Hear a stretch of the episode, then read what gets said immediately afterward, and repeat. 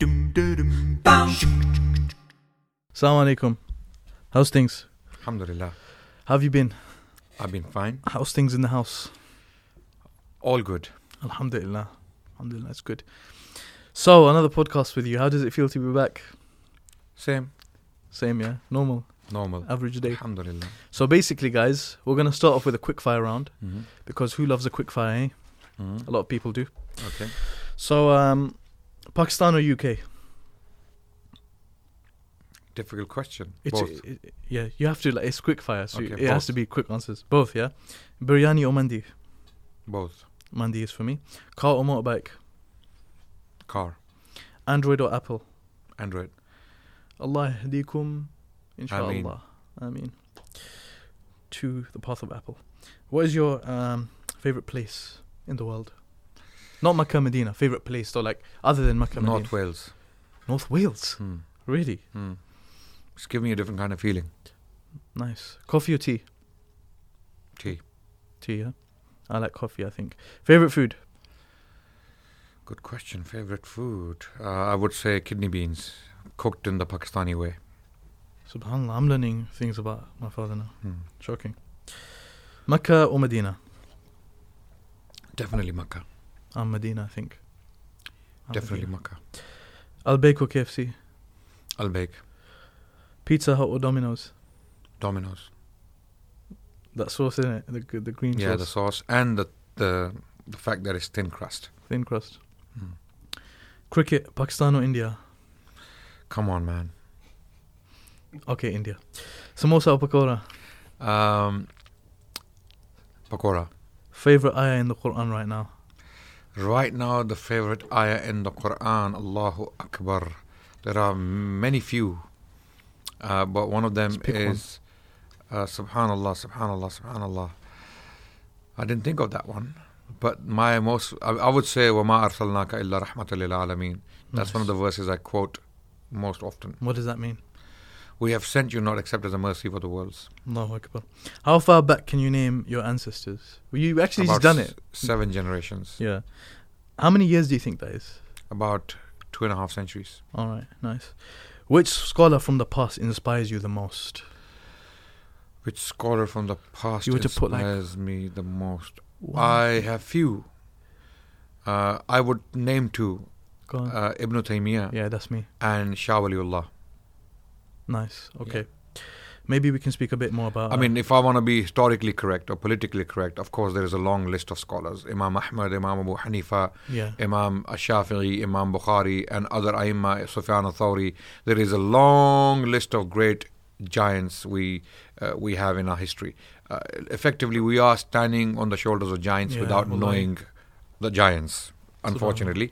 But there are there is a long list. But to if I was to say most recently people who have inspired me the most, I would say Shah Waliullah Hmm. and Ibn Taymiyyah partly.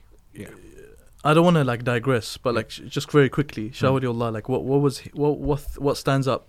You know what stands up because I'm sure many people haven't even heard of him. He was a combination of Ghazali and Ibn Taymiyyah. Really? Yes, Okay. absolutely. And his works He in had Arabic. he had the he had the the the spiritual dynamics of Ghazali, and he had the legal knowledge of Ibn Taymiyyah. He was a muhaddith, by the way. He was a muhaddith. Mm. He was a master of hadith, and his history is absolutely fascinating, which we cannot indulge in Yeah, at this point. Yes. Inshallah, maybe the people can check him out. Hmm. Um, favorite companion and why? Of the Favorite Prophet, sallallahu alaihi wasallam. companion of the Prophet sallallahu alaihi wasallam, and why you are asking me questions I've never really actually thought about, because there again there's a long list of companions with different virtues. But like right now, Um, maybe like you done the um, khutbah today, mashallah, it was really really good. Yeah, and like yeah. right now, maybe if what name comes in your head, it doesn't need to be like your favorite forever, but like what comes in your head right now. I would say Aisha radiallahu anha, Really? Okay. and and uh, and I would say I would say Ali bin Abi Talib radiallahu an, um, because of the because of the things they went through together. Hmm, you know. hmm, hmm. Uh, I would say these two. In men, I would say Ali bin Abi Talib. Not that I don't love Abu Bakr and Umar. Of course, yeah. Uh, of course, they are the greatest companions. Again, that would be being polit- politically and historically correct Yeah, about yeah. Islam because everyone loves Abu But- Bakr. but we're trying to speak I about it, would yeah. say, I would say, people who really inspire me, uh, apart from Abu Bakr and Umar uh, and Uthman, Ali bin Abi Talib is definitely In fact, Imam Ahmad was of the opinion that he has uh, some of the biggest virtues to his credit in Islam. Know, Amazing, subhanallah. Yeah. Uh, your favorite reciter currently? I would say Sa'd al-Ghamidi. Nice. Yeah, you've always said him. Favorite book currently, Currently, other than the Quran. other than the Quran, my favorite book, again, there are few books um, I'm reading, and uh, it's, it's a very difficult question to s- someone who's uh, who has a library of four thousand books. Okay, Little stunt, little flex. You know what I'm saying? yeah. So I would say there are quite a few items. Uh, I don't know. I don't know. There are so Just many. mention I- one book that comes into um, your head, like one that that. um, one book that comes to my head. I would say uh, Suyuti's Tarikh al Khulafa is a very good place to start with. Okay. You know, uh, I've I've read it. I read it a while back. So but history is- of the it- Khulafa. Yeah, if- history of the Khulafa from Khulafa al-Rashidin all the way going down to Abbasids and Umayyads and all that. Yeah. Okay. And most amazing new country you've been to, like recently. Maybe it's a new country you visited that you really liked, because you travel a lot, of course. Amazing new country. Absolutely interesting. Okay.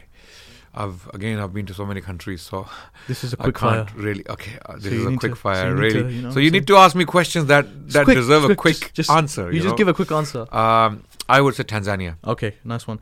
Favorite form of exercise, if you have one. walking. Nice. I like walking as well. Morning person or night person? I should answer Night this for person, you. You're come definitely on. a night person as well. Yeah. Sometimes I struggle to sleep at home because of, Yeah. you know what's going on. Yeah, Uh, favorite product that you use? Do you use any products? I use perfumes. I like uh, Yeah. that uh, one thousand and one night, Nice. thousand and okay. one night. Yeah, Okay, nice. Ajmal. Yes. Ajmal, that's the that's the one that they were talking about earlier. Okay, so now we're gonna get straight into um, the episode. Last time you were on Rerouted, mashallah, we spoke about different things. We learned a little bit more about yourself, your background, your history, your your upbringing, some of the things you went through when you came to this country uh, from Pakistan, of course, where you were raised up until maybe 17, 18. And now you're here, mashallah, you've been involved in da'wah work. You're, you're fairly known amongst the Muslim community, alhamdulillah. So, one of the things that you pride yourself, I'm sure, in being um, one of your fields, rather, you know, everyone has their like fun, as we say in the Arabic language, like their field. One of your fields we can say is, is history, right?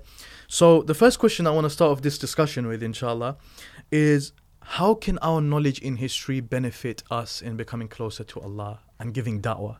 Because history um, is very neglected, even maybe by some people who study Islam, maybe. They don't put aside time sometimes to study history, and it's something that can be very, very easily overlooked. Why do you feel like history is so important? Bismillah ar-Rahman ar-Rahim. Thank you for, for inviting me for another podcast. History is absolutely crucial in Islam because the Quran makes history an example to teach humanity. Allah subhanahu wa ta'ala uses history repeatedly in the Quran uh, as an example or as, uh, as an argument to establish his case. So Allah subhanahu wa ta'ala again, for example, in a number of places states, A'udhu billahi minash shaitanir rajim, Hal ataka hadithu Musa, for example, has the story or the news of Musa reached you? Uh, Alam tara kayfa fa'ala rabbuka bi'ad. Do you not see what happened to the people of Ad? What your Lord did with the people of Ad? Okay, and for example, um, uh, there are other examples uh, where Allah subhanahu wa ta'ala talks about the history of Banu Israel. Allah talks about previous prophets. Allah talks about previous nations, Ad and Thamud and Banu Israel and Fir'aun and uh, the people of Ibrahim. Okay, all these examples Allah gives to to do what? To get people to realize that Allah is the ultimate power. Allah is the ultimate source of success. Allah is the ultimate source of everything in life. And Allah deserves to be worshipped. Allah alone will last, nothing will last. Nothing will last. As magnificent as previous civilizations may be, uh, as powerful, as oppressive, as tyrannical, as progressive as previous civilizations may be, none of them lasted. None of them will last. The ones we have today will crumble eventually. What will remain is what you have done with those civilizations, how you used your power, how you used your influence and your potential to do well. So this is why Allah subhanahu wa ta'ala repeatedly draws our attention to what happened in the past. Yes. In one particular verse, Allah subhanahu wa ta'ala commands the believers and others to go and look in the land what happened before you came. A'udhu billahi minash shaitanir rajim. Bismillahir rahmanir rahim. Siru fil ard فانظروا كيف كان عاقبة المكذبين Go in the land and see what happened before you. Why is Allah telling you to go and see in the land? Um, and Allah specifically states, "Though go and see what happened to those who denied Allah, Subhanallah. who denied Allah." عاقبة المكذبين. The successful ones. The- uh, the- allegedly. uh, yeah, allegedly, people who left great monuments behind, they are all in ruin. like the Greeks and The Greeks, the Romans, some of the best temples, some of the best monuments. I mean, I happened to uh, be in Libya just before the war happened. Unfortunately, the war has devastated the country. Yes. It was, it it it is it. It was one of the most beautiful countries in the world in many ways. Yeah, I was It- with it- you. it- yeah, absolutely. You were there with me. Absolutely. And you remember the city of uh, Leptis. Leptis, Magna. Yeah, Yeah, yeah, le- yeah. Right. You remember the monuments? Yeah, it yeah. was said that Leptis is the, the best preserved Roman city in the world after Rome itself. Yeah. Okay, and I am pretty sure it's been devastated by the war. Uh, there's a lot of van- vandalism, theft of monuments, and and damage uh, caused by you know different fractions fighting in the war to raise funds for themselves because they sell all these items. In some of my So- classes, they actually even mentioned. Uh, Afwan, Yeah. sorry to come in, but like they actually even mentioned. You know, on that point, Mm. they mentioned that how um, uh, um, when I was studying archaeology of Greece and Rome, Yeah, the lecturer she actually went over her, her way to show pictures, and it actually hurt. yeah. You know, it kind of hurt. It hurt me like as a student of history because she she she mentioned like all of these like pictures. She said, and guess what? They've been destroyed now by ISIS. yes. There, there's no there's no remains of these things. Unfortunately. So like, you can't even look at how these people were to kind of ponder. This is something we have to explain to the masses out there. yeah, Muslims cannot be destroyers. yeah, We cannot be destroyers. Our civilization doesn't stand for destruction. We cannot destroy monuments, history, historical evidence, manuscripts, books, anything to do with history, we have to preserve it. yeah. Why? Because the Quran tells us, Siru fil ard, fanzuru kayfa kana aqibatul mukaddibin. Go in the land and see what happened to those who denied Allah. So if you don't preserve it, yeah, that's a good yeah, point. Yeah. how how are people going to see it? How will the future generations take lessons from It's them? Interesting point. So if you are systematically with chisels and hammers are going smashing everything that comes your way, don't you think the Sahaba had the ability to do it? Did the Sahaba um, rule Iraq? Yeah. Did they rule Libya? it's Uh, interesting. did point. they rule? Did they rule parts of uh, Persia? Yeah, they did. Yeah. And those men, those monuments have survived for ISIS to destroy. So these people, if they had any sense, they would look at the Sahaba, Tabi'een. Some of the greatest armies in the world, some of the most powerful armies in the world were the Muslim armies uh, under the Umayyads, the Abbasids. They had enough power to destroy all these monuments in Iraq, in Persia, in Egypt, in uh, okay, uh, in Libya, or all of North Africa they did. right? They didn't. Why didn't this? Because they. Do you think Leptis would wasn't seen by the Sahaba? They, They had no idea. seen it. They must have seen it. Absolutely. Uh, do you, do you think uh, Palmyra wasn't seen by the Sahaba? Do you think all the Babylonian remains and Assyrian remains in Iraq and northern Iraq, they, they, they, the Sahaba were blind to them, or the Tabi'een, or the later Muslims, they were blind to them? No. They preserved them.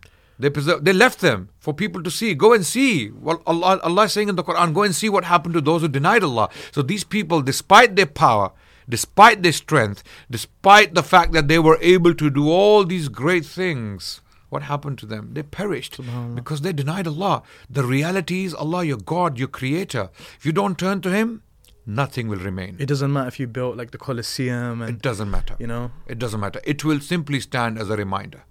It will stand as a reminder for the rest of humanity to look at it and wonder what happened to these people. They perished. And it's amazing because the point you mentioned is not actually hypothetical. Because you even there's a there's a there's a scholar of the past. His name is Ibn al-Wardi, and he wrote a, a poem which is famous, Lamia. You can Hmm. even listen to it on YouTube. Hmm. Uh, it ends with Lam, Hmm. and he um, he is called the Lamia of Ibn al-Wardi, and Yes. he actually speaks in it. It's an advice he gave to his son, Hmm. And in it he actually specifically mentions look at Caesar. He mentions specific examples. Hmm. Look at their end. And he's using it in his poem. And of course, the Quran probably inspired him to do that. yes. So scholars actually done this of the past. Great scholars of the past. They done this. They looked. They looked and they wrote on these people. So yeah, it- look at the Pharaoh. I mean, the body of Pharaoh, Ramses II, it is claimed. Uh, Was- was the Pharaoh body? Musa. Yeah, the, That's yeah. what I the mean, it's is. claimed that he was the, the. Pharaoh of Musa alayhi salam. Uh, we don't know how true that claim is, but his body, Ramses II, his body can be found in the Cairo Museum. Right? Yeah, yeah. You go and see it. It is bones and flesh. you can see his nails as well. His- you can see his hair, you can Yeah. see, and this is the man who built all those giant monuments. His period was seen as a golden age for Egyptian monuments, right? Some of the best monuments, or the, some of the some of the some of the biggest monuments, uh, were created during his reign. Yes. he he reigned for a very long time. Hmm. Okay, and those monuments still stand. But look at his body. You know, you feel sorry for him. But at the same time, he was one of those people who denied Allah subhanahu wa ta'ala. And look at his end. Allah has made him an example in Surah Yunus, verse 94, if I'm not mistaken. Allah subhanahu wa ta'ala talks about it that your body, you will be pr- preserved for posterity to take lessons from your example. That's amazing. Yeah, yeah. So I'm sure, like just based on the things that you mentioned, Jazakumullahu khairan, that like we we can use this in the da'wah, right? There's many ways that we can use this in the da'wah. So I actually want to zoom in on a specific point, going to early uh, Islamic history. Many of the Sahaba, we find their graves, like Abu Darda radiallahu anhu, he's buried in Damascus. Uh, uh, if I'm not mistaken, alongside his wife, she's also buried in Damascus. And we find other companions also buried in different parts of the land Hmm. outside of Arabia. Hmm. Outside of Arabia. Yeah. Why were these companions traveling outside of Arabia after the death of the Prophet sallallahu alaihi wasallam? Sallallahu Alaihi Wasallam, because the Prophet had commanded them to deliver from me to those who are absent. Hajjatul Wada, four months before the Prophet Sallallahu passed away, he stood in front of a hundred thousand companions. It is estimated it were a hundred thousand people, and he said to them, "Have I delivered?" And they all unanimously responded, "Yes, Ya Rasulullah, you have delivered." He said, "Okay, now those who are present, take the message to those who are absent." So that was the primary purpose of the adventures, the journeys, the travels of the Sahaba and Tabi'in and Taba Tabi'in. Okay, some of them are buried in North Africa. Can we hear some names like of like where where some of them went and Okay, most of them we have no idea where they went and where they they got buried. okay Over ninety percent of the Sahaba of Rasulullah sallallahu alaihi wasallam are completely unknown to us.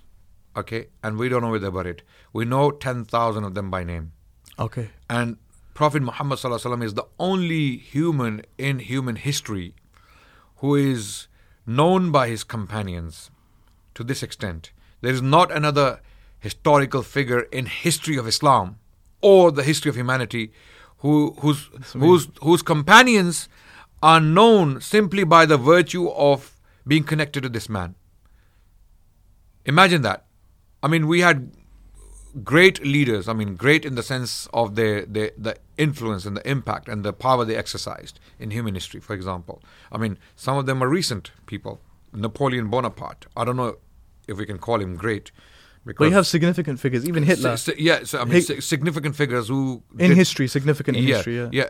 You don't know their companions. yeah Not that many. You don't know ten thousand companions of Napoleon. You don't know ten thousand companions of Churchill uh, or- Churchill or or Hitler or with Muhammad sallallahu alaihi wasallam, we know ten thousand companions by name. One of the books you can go to is Usudul Ghaba fi Ma'rifat Sahaba, compiled by Imam Ibn al-Athir. He has put over eight thousand biographies of the companions of the Prophet sallallahu alaihi wasallam in this particular compendium. Okay, it is an encyclopedia of information on the companions of the Prophet wasallam. wow Okay, some of them are only known because they reported one hadith from the Prophet wasallam. subhanallah wow Some of them are only known by the virtue of reporting a sentence about the Prophet or from him. That's why their name got preserved. So Allah honored them simply by the fact that they said something about the Prophet sallallahu alaihi wasallam. They taught something about him. They said he did this, he said this, or he affirmed, or he confirmed such and such action. yeah yeah and their history, their name, their tribe, their life was preserved uh, until the day of judgment, so long as these books last. For the science of One of the exam- one of the examples I can give you, uh, Jarhad bin Khuwailid al-Aslami. Yeah. Jarhad bin Khuwailid al-Aslami. There is dispute about his name uh, among the muhaddithin, whether it's Jarhad bin uh, Khuwailid or is it Jarhad al-Aslami, uh, simply Jarhad al-Aslami. He is only known by one hadith, reported by Tirmizi. If you go and check his name in Usul al-Ghaba, you will see that there is only one report by him about the fact that the thigh of a man is aura. Wow. Okay, subhanallah. Okay, of course, Imam Bukhari took a different view. Imam Imam Bukhari, without mentioning the hadith in Bukhari, Sahih al-Bukhari, he refutes this view by bringing the hadith of Anas bin Malik as a response that Anas saw the thigh of the Prophet ﷺ while he was riding the camel with him. So this means thigh cannot be necessarily uh, aura. Okay, And so there is- took that view as well. I mean, there is ikhtilaf among the ulama, depending on which view they take. Yeah? The point I'm making is Jarhad is only known by one hadith. we only know this. There's a man called Jarhad al Aslami existed because he reported a report from the Prophet sallallahu alaihi wasallam. Subhanallah. So there are many examples like that. Okay, so we have ten thousand companions of the Prophet. Most of them, okay, even these ten thousand, of course there were there were over a hundred thousand companions. We don't know their names. We don't know where they died, where they lived. Okay, all of them, I can tell you, I can guarantee you, those who spent time with the Prophet sallallahu alaihi wasallam were touched by his character his nobility. Okay, you know this. What do you call it? The, the effect of someone's company. Yeah. Okay, the noor of the Prophet sallallahu alaihi wasallam's character. It touched them all. Every single one of them was touched in some way. Do you think they sat down after that? Every single one of them did something, something good, something great, something positive, right? And these people were some of the most uncivilized people in the world, you can say. The Arabs were semi barbarized or semi civilized, glasses half full, half empty, depending on how you want to see them, right? They became the most civilized people on the planet. The Prophet single handedly, through the teachings that were revealed to him by Allah subhanahu wa ta'ala, he completely changed the characters of these humans who lived in Arabia. They became some of the most upright, some of the most morally influential people in the world. They created what we call the Muslim civilization. They went all the way up to uh, Spain, and they were as far as uh, as far as China. They reached as far as China. Okay, some of the companions of the Prophet ﷺ are buried in China. Okay, or close to the borders of China. Like Mu- Some- Muhammad bin Qasim went to India, right? Well, he was he was not a companion. He was Tawi? uh, he was a Tabi. You can say he was he, he was potentially a tabi. Okay. Okay, because he he he went to India, uh, current day Pakistan, in the province of Sindh in 92 Hijri, and they were companions of the Prophet alive even then. Okay, Anas bin Malik was alive. Anas bin Malik, one of the the companions of the Prophet who reported hundreds of reports from the Prophet Sallallahu Alaihi Wasallam, was still alive. He died in 94. So Okay. subhanallah, Yeah. it's, it's it's clear to see that this uh, that this uh, the effect, one of the significant effects that the Prophet ﷺ had.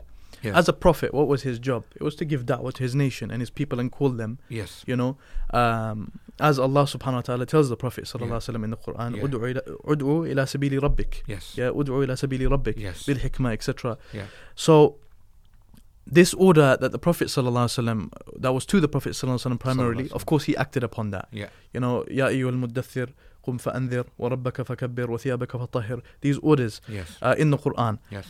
and it's clear that the Sahaba also.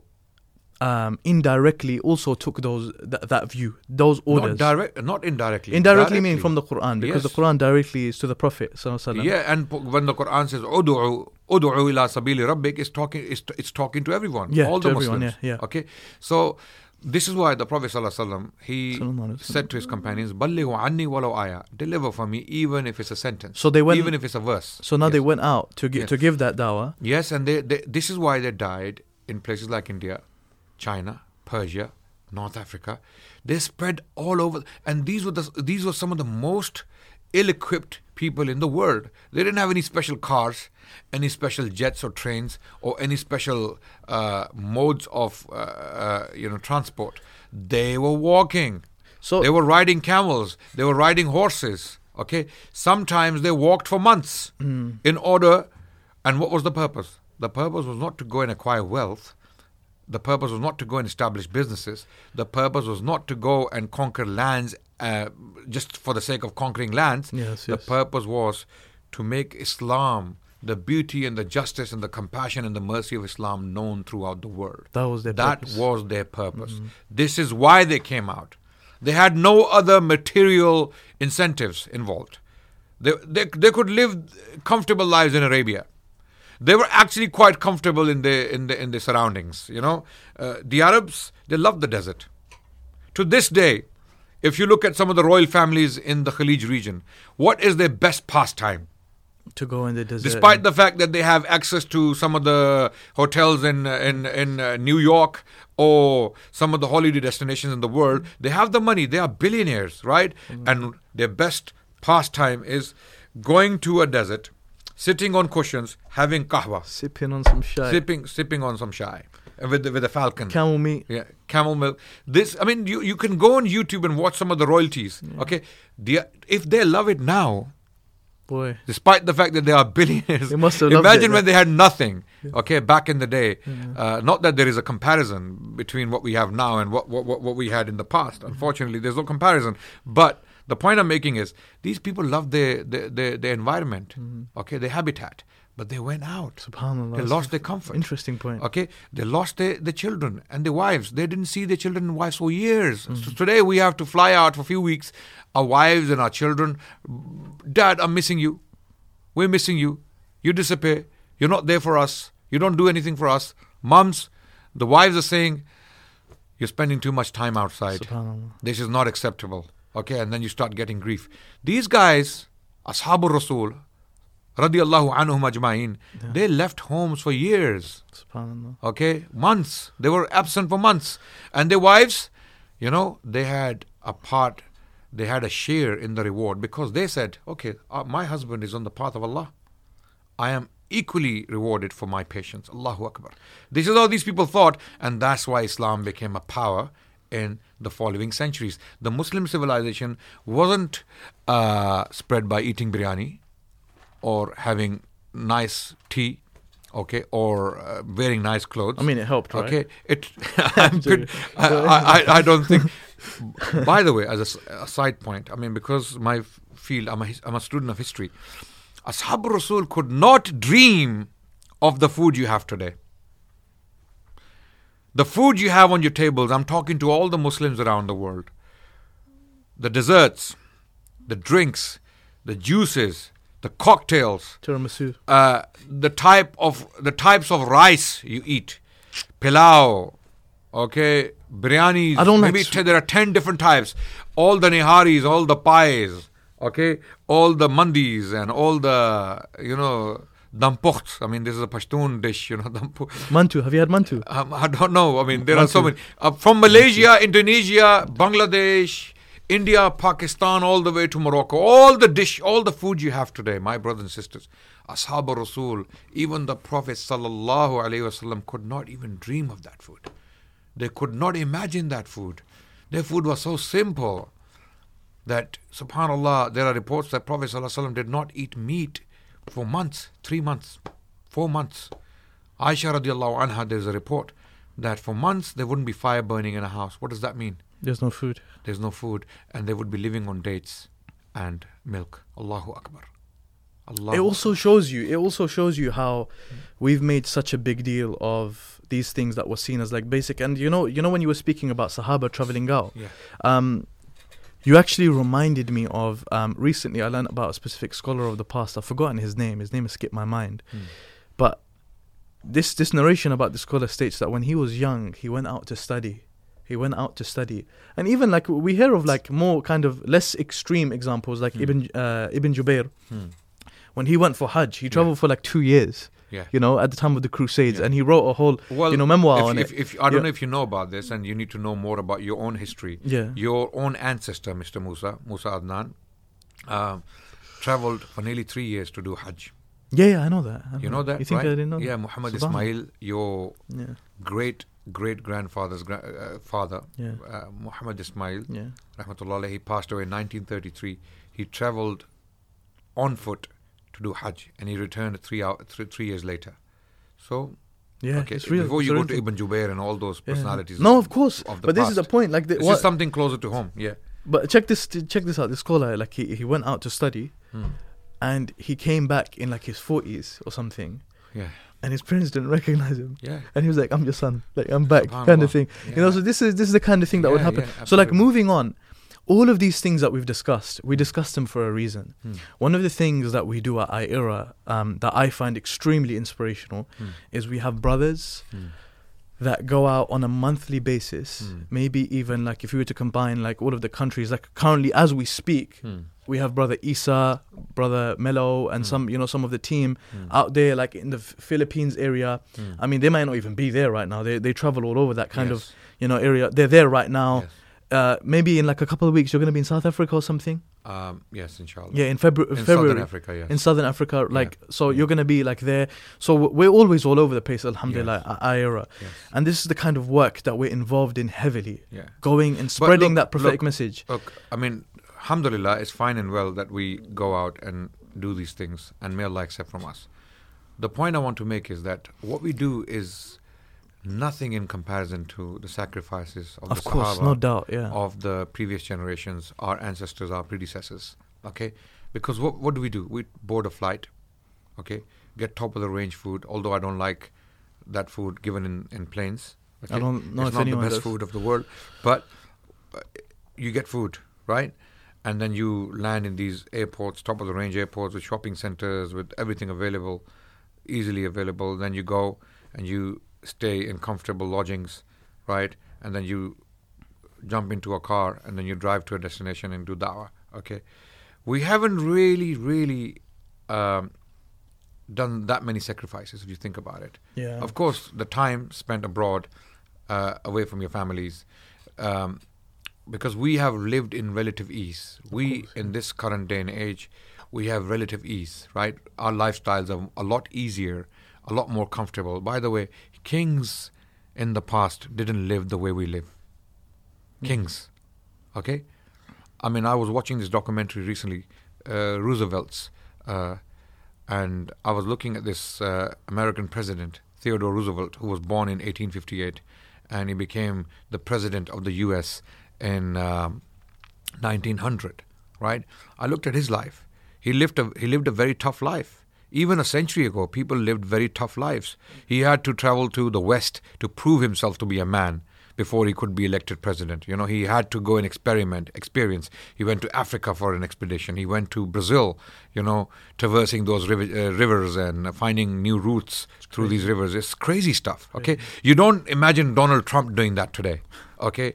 Uh, living in a tent somewhere in Africa, living in a tent somewhere, okay, uh, and wearing a mask in Brazil just because he doesn't want to get insects biting his face.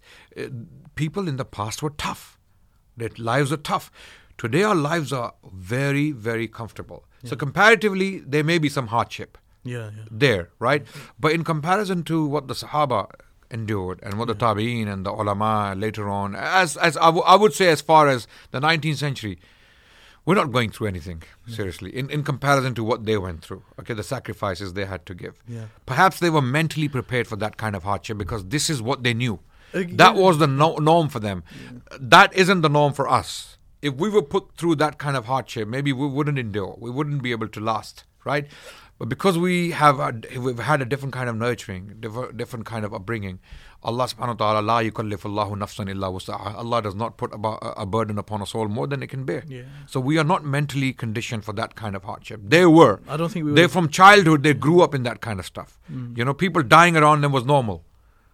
Uh, life expectancy was very very uh, short. People would wouldn't live live beyond 30, 35, 40. Yeah. Most people would die of disease, of you know malnutrition or whatever. There were there were many problems in the past. Yeah. Yeah. So comparatively, we're, we're not facing a lot of hardship Yeah. in that sense. Yeah. But um, Alhamdulillah, the work is being done, uh, the da'wah work. We're using, of course, the facilities that Allah has bestowed upon us, Alhamdulillah, Yeah. to our advantage. Yeah. You know, the airplanes and all of these things. Yeah. So, how does it feel for someone like yourself, Alhamdulillah? You're, you're one of the leads for IERA in Africa. Yeah. You're, you're basically uh, the lead in Africa Mm. for IERA. So, how does it feel for yourself? Um, you know, we have uh, multiple outreach specialists working in Africa. You're there very regularly, you know, training them, speaking to them, making sure they're doing a good job, mashallah, tabarakallah, in their communities. How does it feel, you know, doing the work of the prophets on the ground? I, I you know, feel in a that land that's foreign. I feel that we're not doing enough. We need to do more, and we ask Allah Subhanahu wa Taala to strengthen our resort, and we ask Allah Subhanahu wa Taala to accept from us and Ameen. fix our intentions. And I think we need to do a lot more. Is that because, of things you see on the on the on the ground? On the ground, because we we we are two centuries too late. really? Yes, because Christian missionaries got there uh, in the 1800s. Okay. Okay, and Africa was not Christian. Africa, I believe, is still not Christian. Most Africans in southern Africa, in sub Saharan Africa, equator below, okay, these people are not Christians. Okay. Okay, my experience has taught me when you go and speak to them in the villages, if you ask them, Is Jesus God? Do you believe Jesus is God? They will give you a straight answer no. They actually don't believe Jesus is God.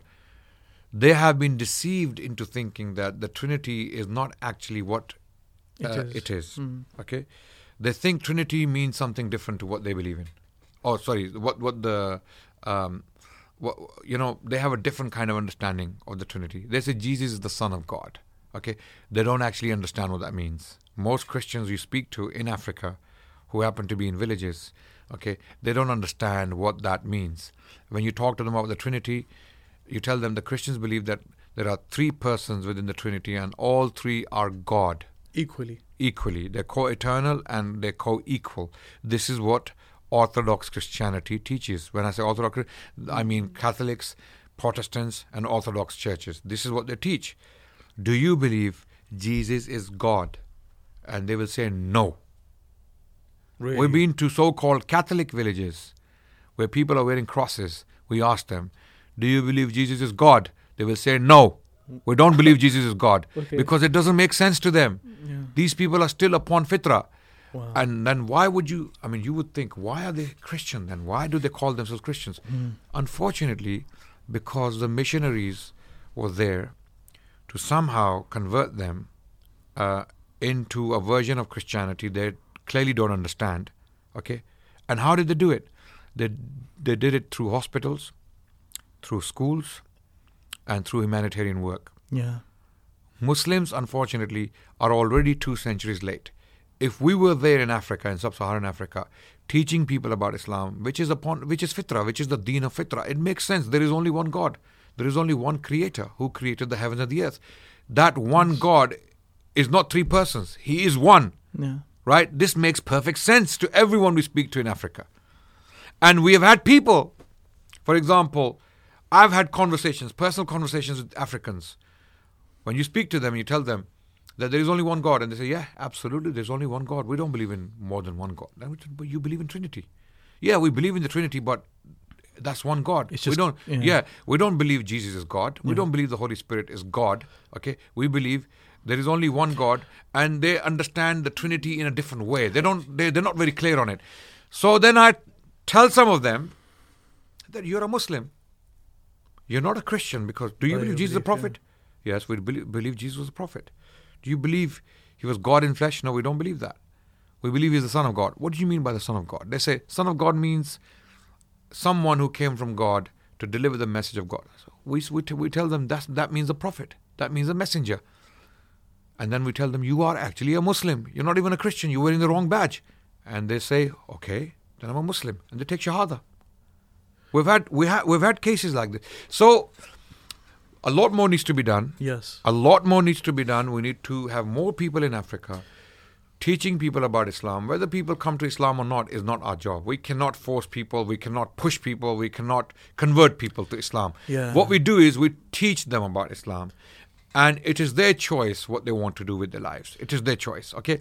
I believe we need to have more presence, We need to have larger teams going to Africa, like the Christian missionaries did in the early 1900s and throughout the 20th century. No, and still They- do, and still yeah, do. and and because colonial, you know, because Africa was governed by colonial powers, yes, it was. many of these countries, uh, and what the colonial powers did, they took the money from these lands, okay, Yes. all the resources, and they put the resources back into the infrastructure. They built schools, they built hospitals, and who was running these schools and hospitals? Christian missionaries, And they basically. and they uh, basically converted Africans into a version of Christianity they clearly don't understand to this day. And I'm, not, I'm not saying all, all all Christians in Africa are like that. I'm saying the majority in the rural areas they don't understand Christianity. They don't know what Christianity is. Yeah. So one of the things that I remember, because I've been Africa a few times now, um, Malawi and Uganda, uh, Malawi a couple times, Uganda once, and I remember,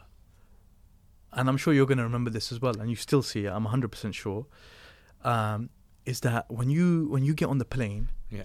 It's all um, white Christian missionaries, young like girls, like teenagers. Yes. You know, like having a little, you know, like nice trip Yes. you know, boys, Yeah. and they're all going there kind of. And if you think about it, if you really, really think about it, it's kind of the same colonial mindset. You know, this colonial mindset like the British had with India, we're coming as a civilizing party. Hmm. We're civilized, you're not civilized. Hmm. Let us help you become civilized, Hmm. right? Hmm. So it's this kind of same thing, speaking down on them. Yeah. We're here with Christianity, Yeah. teaching you to I- believe in this white Jesus. We're Hmm. going to civilize you, right? And that's how it's going to be. So, doesn't that translate in the dawah as well? Where some people they may react in a way in which okay, we have because look, there's nuances to these conversations, right? And we want to kind of learn about these nuances, because some people, some Muslims out there may think the dawah of IERA is just pack your bags, get on a flight, go to the country. Do you believe in God? It's not like that. You have to new. You have to. I'm sure. You know, people don't know this, and we want to learn about this from you today. People don't know about the nuances you have to deal with, issues of the country. You know, like you have some of the Indian community living in the countries, etc. And maybe there's certain uh, barriers between the Indian community, you know, that has been there for some time, Yes. and, and the African So, community. so the issue, if, issue of issue of missionary influx into Africa, um, you know, it, it is it has been ongoing, yes, and uh, and you still see them, right? to- yeah, absolutely. To this day, every single flight you board, you will have missionaries, Every single one. guaranteed. I'm saying guaranteed. You will have missionaries on it. And how to- many? Uh, there would be. I mean, depending on, of course. I mean, sometimes 20 30 40 Yeah. and sometimes you can't really you can't know whether they are missionaries or not but you see people clearly in uniform uh, from western countries and they're not going to places like malawi for tourism they're going to places like malawi to actually preach christianity to them and amazingly believe it believe it or not their their focus is the muslim area Okay, a lot of these Christian missionaries actually go to Muslim regions in Malawi. Uh, southern Malawi is predominantly Muslim. Okay, there are 3 million Muslims there. The largest concentration of Muslims anywhere in southern Africa, In Malawi. in Malawi. Wow. It's a very small country. The largest concentration of Muslims anywhere in Africa, in southern Africa, sorry, in southern Africa is in Malawi, which is a very small country. it's a very poor. It's country. like an entire tribe of people converted to Islam sometime in the past, and it's the Yao tribe. Okay, and about three million people are Muslims, and a lot of the Christian missionary activity takes place in these areas yes. or in this particular region.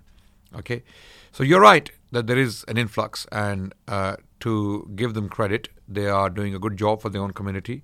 They're very dedicated. Some of them go and live in villages. They spend a lot of time teaching what they think is the truth. As right? the Christians. The Christian missionaries, right? On the other hand, with with IERA, with the Muslims, we are facing many challenges. Okay, so Okay. like, tell us about. For example, we are new. We are relatively new to this field. Okay, uh, we face many problems.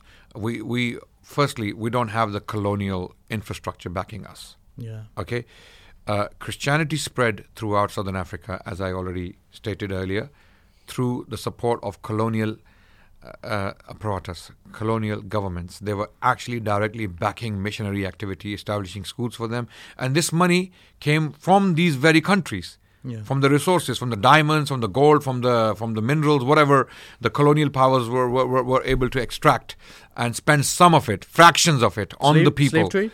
Uh, no, slave trade was abolished predominantly by by then, okay. by by then in the 20th century it was already abolished. Okay, even in Western countries it was abolished in the 19th century, and then this was actually one of the pretexts these colonial powers used to civilize the Africans that we will now abolish slave trade. We have come to abolish slave trade. Okay, we are here to help you. So this is this was one of the pretexts uh, used by colonial powers, and this was some of the missionaries were doing, like people like David Livingstone. Yes. Um, uh, they were using this pretext to go there and preach Christianity, and some of them did.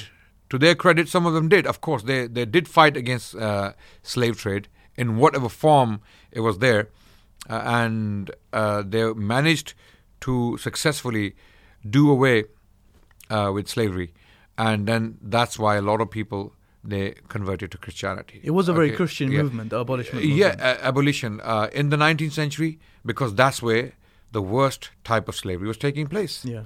It was in the Christian world. Atlantic slave trade was mainly driven by Christendom, right? It was a Western phenomenon, right? Atlantic slave trade that continued for almost four centuries, where Africans were picked up from West African countries and then taken across the And then you see people like Wilberforce, like, you know, Uh, fighting yeah, against it. Absolutely. From a Christian perspective. Because it had reached its peak. Atlantic slave trade had reached its peak in the 18th century, and obviously there there is going to be a reaction. Yeah. Uh, literally, as we say in our street language, they took the mick.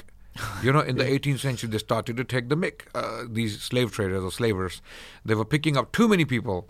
Uh, there is an estimate that uh, close to 100 million people, between Yeah. 100 to 11 million. I mean, historians say it, the number can be can be anywhere between 11 to 100 million people removed from their homes, from the countries, uh, from Western African countries predominantly, and taken across the Atlantic. And 30% of them, British ships. uh, 30% of them were uh, dumped into the sea for a number of different reasons. Some of them got sick; they w- they would be thrown overboard. Um, some of them were thrown into the sea for insurance fraud, for example. You know, because they were chattel. They were, this was chattel slavery. So uh, stock, okay, would be insured with companies in London. So to claim insurance, right, they would throw people into the sea uh, so that they can claim insurance. And for this, millions, millions were thrown into the sea. Sometimes children hanging on to the breasts of their mothers were thrown into the sea with the mothers. There are some movies you can watch to give you um, some idea. There is a movie called Amistad. You should watch it. There's a movie called um uh, Amazing Grace uh, that also gives you an insight into. There's even books well, like 12 Years a Slave and. To, I mean, th- these are slave narratives. Yeah. Uh, Olaudah Equiano, uh, his personal story. Yeah. Okay. Uh, then we have uh, Solomon Northup, who wrote this book called 12 Years a Slave, uh, and a movie was made about that as well. There are other slave narratives, like Frederick Douglass. He wrote a narrative of his own life. Later on, he became an abolitionist and he was working with the American political establishment to abolish it in the South. And lo and behold, hence the the Civil War. So we, we, don't, we don't want to go into that. Coming back to Africa, IERA is mainly involved in building bridges Yeah. between organizations, Okay. bringing people together for the future. Okay, Yeah. and we're not simply there as missionaries. We are we're there to to to facilitate ease uh, for the people where we where, we where we are doing dawah, for example. Okay, we are edu- educating them about Islam. We are reaching out to Muslims. We are uh, simply trying to inspire them. Okay, about Islam, why Islam uh, is the right because a lot of the Muslims in places like Malawi or other countries for that matter, their knowledge of Islam is very minimal, very limited. So this is where the nuances and exactly, stuff come in. exactly. So we go and get them involved in dawah with us so that they can do it. And when they get involved in dawah, they start to learn. They start to learn about the basics of Islam and they get inspired. Okay. Then we establish teams on the ground who are doing dawah full time on full time basis. They go to villages, they teach people about Islam. If there are any Muslims, if people decide to convert to Islam, then they teach them how to pray, the basics of Islam, right? Uh, then we work on building relationships with local organizations, getting them involved through their guidance, through their supervision, because we, we, we're not walking into these countries arrogantly as if we are thinking we are the British civilizers of humanity. We're going to come in and we're going to start civilizing the locals. No, it doesn't work like that. That's why we employ the first- people local. Uh, yeah, absolutely. Yeah. The first thing we do, we go to locals, Yes. the Muslims. Yes. We we talk to them. We seek their advice and their supervision and their blessings. Local organizations, local elders. We did this in Nigeria. We did this in Ghana. We did this in Malawi. We did this in Zambia. Uh, there are each country comes with, comes with its own challenges, right? So we have to work on those challenges and fix the problems or remove obstacles from uh, the path of dawah. Okay, if there is anything stopping the dawah in those countries, we work on removing those obstacles by talking to influentials, business people, du'at, and bring them together on the same page. So IERA has uh, a lot of things uh, about it. It's not simply going, packing your bags, going to a village, taking some footage and walking, walking, walking out. No, it's not like that. Yes. We are doing a lot of um, grassroots work. Okay, where we are trying to establish local organizations who will who will do dawah on their own, inshallah. And correct me if I'm wrong. That th- this philosophy of, of of of getting people from within them to give them dawah is an Islamic concept. You know, Yeah. um, like uh, Allah Yeah, Allah- Subhanahu wa Taala in Surah Qaf Mhm. mentions بل عج- بل عجبوا أن جاءهم منذر منهم. Absolutely. Yeah. So like فقال القا- ف- فقال الكافرون هذا شيء عجيب like Yes. that. Yeah. But They, that's they are they are they are surprised that uh, a warner came come from from- from, from from, them. from themselves. Yeah. Subhanallah. And in Surah Surah Al Hajj, Allah also mentions that Allah sent prophets to speak to people in their own languages. So imagine if we go arrogantly into Africa with a, we have come from Britain, we know Yeah. the English language, I have a degree. It's like from this such a- colonizing type No, thing. no, no, no, no. Yeah. We don't encourage that. We don't Yeah. promote that. We tell people that you are the leaders of your people. You give them you dawah. you give you teach them. Yes. You teach them. Yes. We are simply here to learn from you. If anything, they actually know some. Some of them actually know more than us. When we go and teach, I mean, we- get humbled by our African brothers. Some, Some- of them, some of them are graduates, yeah. they are graduates from Medina, from Al Azhar, from places like that, and we are we're trying to teach them. No, we have no place to teach them. We simply Support share them. some, uh, yeah, some ideas with them and give them support where necessary, maybe with materials and other things. Inshallah ta'ala. Yes. Yeah, yeah, Yes, yeah. inshallah. So our strategy is is multifaceted. yes. It is not simply going in there, packing your bags, spend one week or two weeks and coming out. No, we are working with local organizations to establish uh, dawah in these lands, in these countries. And alhamdulillah, so far so good. And I, th- I and I think that our team is very dedicated to do that. Mashallah, you know, Salahuddin actually mentioned something to me earlier. Salahuddin is our global manager. You know, he manages uh, the global kind of you know stays in touch with everyone, yourself and whatnot. And uh, he was mentioning to me how um, you actually mentioned to him that you want to die in Africa. I don't know if that was a joke or it was a like a serious point. Well, alhamdulillah, if, if it happens, and what, what, what, I mean, come on. If you die in Africa, and why are you in Africa in the first place? You get there, you're there to give dawah. Yes, I mean, the Christians done that. David Yeah, Livingstone uh, yeah, died And if in you die Africa. in the path of Allah subhanahu wa ta'ala, then you die in the path of Allah subhanahu wa ta'ala. What better way to be resurrected? I mean, if the Christians are willing to do that and we're Yeah, upon the truth, Absolutely. You David know, Livingstone. uh, no, let me tell you something. yeah, Forget David Livingstone. Yeah, he died in Africa, no Yeah, doubt. he died okay? from malar- malaria, Uh, right? No, no, no. He, uh, uh, we, we're not sure what, what he, how he died. Okay. His, his body was kept. Okay, um, and, and this happened in 1870s, if I'm not Yeah. mistaken, 1874, when his body was brought back to Liverpool, and he was given a 21 gun salute by the the government at that time, and he became a sensation within his lifetime. Right? Uh, actually, he published a book, Adventures in Southern Africa, in 1857, Yes. and that book made him a celebrity in Britain. Uh, someone who is actually going out to spread the word of Christ, okay, or the message of Christ, um, right, as the Christians saw it, okay. Yeah. Of course, we don't agree that that's the message of, the Of course Christ. not, The of Christ never not. taught the Trinity, okay. So uh, there was a story about David Livingstone that he that he was attacked by a lion, and that image became, um, you know, a household image. You know, it was on matchboxes, it was on in newspapers, it was on posters, it was everywhere. So he inspired a revolution. So potentially, IERA is doing something like that as well to inspire a dawah uh, movement. IERA is sending people out so that they can do dawah, okay, and they can become an inspiration for those who haven't yet uh, got involved in dawah. Sometimes precedents work. David Livingstone himself was a failure. He himself personally didn't achieve much in Africa. Really? Right? No, no, no. He didn't. He could hardly convert anyone. I mean, he's promoted as if he he did. he because his precedent did the job. Like what he Not- set there. Not, no, what, the, The fact that he went out there, The lived there, and died there, right? That was an example for many Christian missionaries around the world, and they got inspired and they started to travel to Africa. They go to the and States, then now there is a beach in Malawi called Livingstonia. Okay, there are hundreds of missionaries buried there. Hundreds died of malaria. So the question is, where are these Muslims? Where are these Muslims who believe in the haqq, who believe in the truth?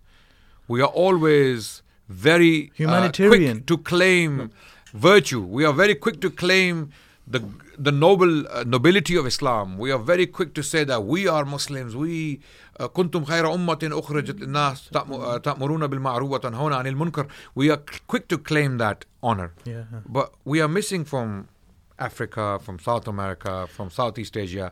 Where are our people giving dawah on the ground? But like to bring some nuance. Of course, Tablighi Jamaat, mashallah, they are doing a great job. I mean, again, credit must be given where it's due, but they are focusing on Muslims. Yeah. Tablighi Jamaat, they are completely focused on Muslims, right? Where are the people, Muslims, giving dawah to non Muslims? There, there's a Mm. thing here, there's a point here, there's a nuance here. Because some people will respond and say, hey, hang on, we Mm. are in all of these countries. Look, you know, we have all of these other charities. But you see, another point is this. Yeah. As Muslims, and I'm sure you're going to agree with me here, Hmm. we've become so heavily centered and focused on humanitarian aid. Yeah, Where if you turn on an Islamic channel in Ramadan, yeah, it's only humanitarian aid. yeah. And if actually, if some people saw like a, a charity like IERA fundraising to give dawah, it's like, what these guys think is a bit weird. But but uh, but this is the thing we've put it in our heads that Yeah. feeding these people and uh, th- that's important. Feeding these people and giving them clothing and shelter is is the most important thing. Absolutely. When But at the same time, the at sa- the- it's both. no, It's but both. they have to know this is because of the compassion of Islam. and and they don't. Unfortunately, I don't. I don't feel yeah. they don't. So this is why when we do humanitarian work, there has to be dawah element. We have to explain to people Why why, the Muslims are doing this charity.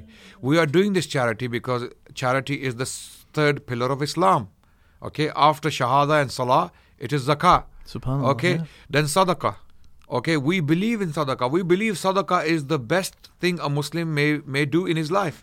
Sadaqah, it averts troubles, it averts uh, calamities, right? So we have to explain to the people when we do humanitarian work that the reason we are doing it is because of Islam, because of because of Allah, because Allah has commanded us to do it. So there has to be dawah element. Okay, uh, so with compassion, with um, generosity must come the reasons as to why you are compassionate. Like the ayah in the Quran, وَأَنفِقُوا مِمَّا رَزَقْنَاكُم مِّن قَبْلِ أَن يَأْتِيَ أَحَدُكُمُ الْمَوْتُ فَيَقُولَ رَبِّي لَوْلَا أَخَّرْتَنِي إِلَى أَجَلٍ قَرِيبٍ فَأَصَّدَّقَ وَأَكُن مِّنَ الصَّالِحِينَ Absolutely, Right? yes. Where, where the person on Yom Al Qiyamah, he's saying, Hmm. you know, he's expressing, and I'm paraphrasing the whole ayah, but he's saying, Ya Allah, send me back, you know, so that I can do what? فَأَصَّدَّقَ Like th- Hmm. these, these shaddas, these, they're, they're for emphasis in the Arabic so, language. so, so here what we learn is well, here we will learn, in this powerful verse. What do we learn? That sadaqah Sadaqah is something jariyah, yeah. very powerful. Okay, now wait. In another verse in the Quran, Allah says, "A'udhu billahi minash shaitanir rajim." ومن أحسن قولا ممن دعا إلى الله وعمل صالحا وقال إنني من المسلمين Yeah, subhanAllah. Whose word is better than the one who calls to Allah and does righteous deeds? Now, amazingly, we talked about the righteous deed, sadaqah. Yeah. Allah is saying the best people are the ones who are causing to Allah, calling to Allah, who are calling to Allah and are doing righteous deeds. So, someone who is doing sadaqah and da'wah together, Allahu Akbar, you're the best person. Yeah. Because sadaqah is one of the best deeds in Islam. Allah says, "Who is best in speech?" Yes. Then the one, and that's so you're the best in speech. Yes. And also in terms of actions, Actions. the one on Yom Al Qiyamah, he's gonna wish he could come back and do sadaqah. Absolutely. You're doing both. So if you combine da'wah with sadaqah, Allahu Akbar, this is the greatest thing you may do in your life, and it will show in your children. It will show in your children. I believe, I firmly believe, that whatever little Islam we practice, myself and my children, I believe. You know, Musa, mashallah, you know, um, by the way, I shouldn't say this, uh, uh, but I'm very proud of him, mashallah. You know, may Allah subhanahu wa ta'ala bless him, may Allah continue to strengthen him. You know, I believe whatever little Islam or whatever Islam he's practicing and trying to, you know, uh, study is not because of me. I believe it is the dua and the actions of my ancestors. I believe some of my ancestors did good deeds. They were sincere in those good deeds. They probably got onto the musalla and they prayed, Oh Allah, make our progeny uh, good people, make them noble people. Maybe, maybe we, we are very sinful. We are very sinful. But the fact that we continue to pray is someone's dua driving us. I don't believe it's because of us, it's because of me or because of so, Musa. Yeah. It is someone's dua, someone's sacrifices, someone's sincerity driving us. I believe that. Even the Quran, Rabbi ja'alni muqimus salati wa min dhurriyati, wa min dhurriyati. Rabbana wa taqabbal dua. Okay? Oh Allah, establish salah in my dhurriya. This is the dua of Ibrahim alayhi salam. Okay? And I'm pretty sure our, our ancestors were making this. And we should continue to make this dua. Oh Allah, make a dhurriya uh, of those who pray and who are noble people. And they will become noble people. And leave a precedent for them.